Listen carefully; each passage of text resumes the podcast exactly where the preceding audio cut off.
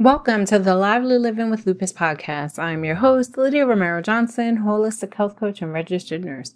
So glad that you're here. Today is day number 24 of Lupus Awareness Month, and every day I'm sharing a little bit in the way of lupus awareness, whether that is sharing some facts, some of my personal story, a combination of holistic health coach tips that can be tied in with lupus and lupus awareness, and some more stuff. So, if you've been joining me along this journey, thank you so much. Please do let me know if you've learned anything from this and if any of this speaks to you or if there's any specific thing that you want me to talk about before we are done with this lupus awareness month. I usually uh, my intention is to have the podcast run weekly. And so with this month, I decided to go daily, touching on things for lupus awareness. All right. So the thing that was speaking to me today to touch on is lupus and pregnancy. So where do we start? Um, many, many years ago, it was kind of, I think back in the 70s, I think, was kind of like, up, oh, if you have lupus, yeah, you shouldn't be doing that. And then, of course, over time, advances in um, medicine and research and all of those things, um, that has changed. Um, although the right away thing is a lupus pregnancy will be considered a high risk pregnancy. Um, I'll start with my own story. So I um, suspected that I had lupus before I was officially diagnosed, but you know, it's said that it takes an average of six years to officially get a diagnosis. So we definitely experienced um, bouncing in and out of doctors and having various symptoms and pieces of a lab here and there that look like this. And then that one looked like that, but this didn't matter. Anyway, basically saying like it took a while to get all the pieces together to get a diagnosis. It was actually the birth of my first son um, that went ahead and pretty much got me the confirmation. So my pregnancy was fine. Um, all hell broke loose, labor and delivery, and after. Um, the postpartum period was a mess. Um, he was an emergency C section. He ended up in a NICU. He was term. He was not preemie. He was actually a week overdue. And I was working uh, full time up until almost the end. I was tired, you know, had little things, but nothing major. Um, but once it came time for that process, it was like two days of labor. My body was having um, complications. And then it was just like that laboring process was very stressful for me. Ended up with the emergency C section. And then, like I said, complications and all after. With all those combination of complications, um, it was a, I think, yeah, it was like day four C section about to be discharged. And I'm like, yeah, I'm not ready. Something's not right. They didn't listen. They sent me home. The next morning, I was back in with um, chest pain and needed to get um, blood transfusions. And so that kept me in the hospital for a while. And then I had um, some other complications and all. Okay, back with that though, with the complications, um, that guided me and my family to really press them to test for, you know, lupus type, um, lupus type test i you know to get diagnosed and all and so they went ahead and did that and um tests were coming back positive. and so um i believe it was the lupus anticoagulant uh, antiphospholipid syndrome that came up and i already previously already had a positive ana um, and I'm not even sure what else came up at that time, but that did um, guide me to a rheumatologist and all. So, in any case, um, I was diagnosed officially and then started seeing a rheumatologist and then started being put on meds and all the things. Um, during my second pregnancy, um, I already knew I had lupus. And so, with that, actually, um, because um, both pregnancies were planned, um, with that, we, of course, were talking to our docs about it all. And um, it was labeled a high risk pregnancy because of lupus. And of course, I mean, having the experience that I had before, um, that for sure had me uh, as high risk because of all those complications. All right. So, and just to note again, with lupus and autoimmune stuff, like stressful situations can trigger things. Um, and so, after my second son, probably within within that year for sure, uh, I was diagnosed with celiac disease. So, um, and he was six weeks early, and he was in the NICU for three weeks. But I'll say, uh, his labor and delivery went so much better than um, the first one. But again, they there was eyes. It was already flagged high risk. Um, there was more planning um, more information on the process of things, what was going on. So it was just more clarity too. Um, and so it was a more controlled situation, which, you know, made it a bit better. And um, I remember like the first one, I was just like out of it to even like, you know, during the C section. The second one, I was able to like really, you know, like, okay, I, I know what's going on. I, all of that. And, um, you know, it was a good, I feel like it was a good experience. You know, although he ended up in NICU, um, ultimately things ended up very, very good. And I'm, you know, grateful for my healthcare team. All right. So that's a little bit of that. And just to say now, I have two beautiful, amazing, creative, one super stubborn, interesting beautiful children two boys, one's 17, one's 13. I'm super, super grateful. Um, and yeah. So the thing with, again, a lupus pregnancy is it's going to be flagged as high risk. And then you have to look at some other things you might have going on. I just want to strongly guide all of you who are listening if you are considering becoming pregnant with lupus or you know someone, you know, to highly encourage them to just be very transparent about your intentions and talk to your doctor. I do recommend the preconceptual uh, counseling that you can have with your your OB and um, my OB sent me to a perinatologist, and the perinatologist is a specialist, you know, for like high risk situations. So you can go ahead and put everything on the table and have more clarity as to what you're looking at in different scenarios what are the risks to you, to baby, to a combination of things. Um, and I found that um, very helpful. So I highly recommend that. So preconceptual counseling, like six months before, you have to look at a combination of things depending on what meds you're on, you know, how, if there's any other conditions, blood pressure, diabetes, like anything like that, weight to be lost, like whatever. There's so many uh, things that can go in family history, yada yada. Um, so encourage you to do that. And um, again, they've made so many advances. I'm I'm hearing the language change more and more. Um, on you know again from first time hearing about lupus and pregnancy was like, oh yeah, no that that's off. You don't really do that.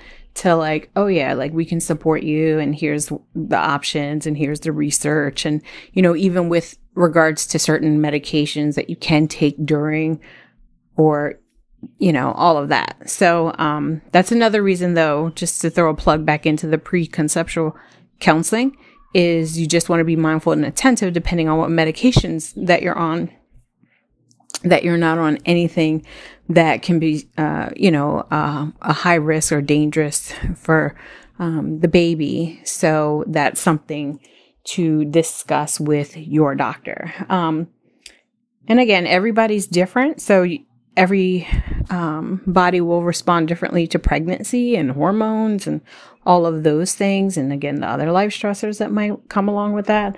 Um, again, my actual pregnancies, I, I thought they went pretty well. I don't remember feeling particularly sick during my pregnancies. I actually thankfully didn't have morning sickness as an issue or anything like that.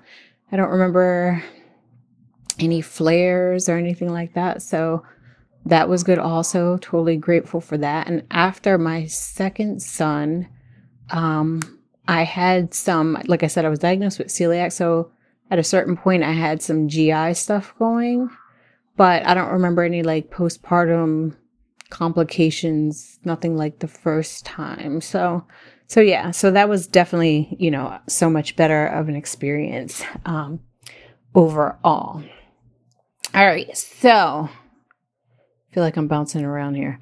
Okay, so I have this um, in front of me just to kind of touch on some things, some highlights. Um, Stanford Children's Health, so stanfordchildren's.org. This article, Lupus and Pregnancy. Um, having lupus doesn't mean you can't have a baby. In fact, many women with this disease give birth to healthy children. The key to a successful pregnancy is knowing how lupus affects the body and keeping the disease under control. Again, I feel like with lupus overall, like think as much prevention and being proactive and preventative as possible, like the better with all the things, and not even only pregnancy, your overall health and wellness. Um, okay, so I'm gonna jump down. Of course, they want to look at where your um, symptoms are, right? Like how active is your disease? They're gonna look at your numbers, your symptoms, all those things, um, and touch base on that. Uh, miscarriage is actually uh, something that we are at a greater risk of, um, and some more than others based on if the antiphospholipids are there. Um, so I do have the antiphospholipid syndrome. Um, thankfully, you know, that wasn't an issue. But again, that is something that definitely too then leads to you being monitored more closely during pregnancy um, because clot formation. So with my second son, again, we knew, we knew I had it. So I had to give myself heparin um, injections to make sure that my blood was, you know, thin enough and not um, too thick. And the other thing is uh, that they have to touch on uh, and look for just check, checking your antibodies. Like there's so many different weird ass antibodies that come along with lupus or autoimmune conditions. Um, I also have Sjogren's antibodies. And so um, there's different ones. I always get the names confused of the two. Um, but at first, I had one of the Sjogren's antibodies, and they said, "Oh, that's not like a really big high risk for the baby." But then, after I actually had my second son, at a certain point, they tested my blood, and I had that antibody that puts um, puts if your baby, it's a low percent, a very, very, very low percent, but it still is um, something puts you at a higher risk of having a baby um, that can be born with cardiac issues, um, a heart block. So, a congenital heart block. So, that's something that can happen sometimes with lupus moms and specifically with that um, Sjogren's antibody. I'll see if I can find it in a minute. If I not, then I would just kind of Sjogren's antibodies, heart block, and you'll be able to find some information on that. Um, and so, again, it's important to have the high blood pressure under control. You want to make sure you're not right going to damage your kidneys. So, blood pressure, sugar. I would definitely say stress management under control, please. And of course, you know, know your numbers on things. And that's the gist of it. I'm not going to read everything here in this article. You can go ahead and um, check it out. It's Stanford Children's Health, lupus and pregnancy, and I'm sure I I'm I already know because I've seen it before. Um, the Lupus Foundation. You can check something for pregnancy. Um, there's a lot of information on there. Let's see. So Sjogren's. Okay, so I have this article here that I'm trying to find some Sjogren's syndrome and lupus. I'm trying to see. Okay, here they are. So the antibodies are anti SSA Rho and anti SSB La. I know it's so weird. Are present in 70 to 80% of individuals with Sjogren's syndromes and about 30 people living with lupus show markers for these antibodies as well.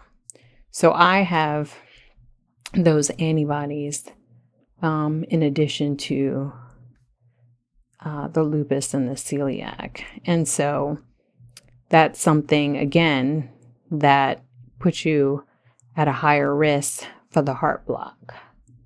So, again, just something to talk to your doctor. So, again, I'm just sharing some information, part of my own story, and a little bit from these articles. The other article uh, that I just mentioned with the Sjogren's is hss.edu conditions underscore Sjogren's dash syndrome dash and dash lupus dot asp. Okay. Um, just sharing that. So don't use this, of course, as any medical advice or treatment or diagnostic or nothing like that because that's not what it is. But just awareness for you. And um, again, I just highly recommend the preconceptual counseling if that's something you're thinking about, making sure that the baseline of your health is, you know, like as best as you can get it. And um, definitely having, if stress is something that's high in your life, of course, you know, just making sure that you are able to have good, positive, and healthy coping skills for that. And um, support system, super important too on that journey as well. Um, cause you got to think about it, right? You're going to bring home a baby and it's a beautiful, amazing thing. Um, but with lupus, right, our bodies get stressed and it could start to act up. And so just, um, having a plan for, for rest and for sleep and stress management and combination of those things.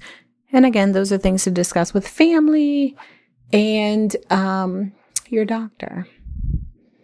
All right. So yes, there's so much support out there now and more research and good stuff in regards to lupus and pregnancy. So that is so promising and um so good, right? Like it's so much so much of an improvement from years ago. I could just say just from when I was like first well actually, you know, when I was suspected before I even knew for sure, just kind of looking at things.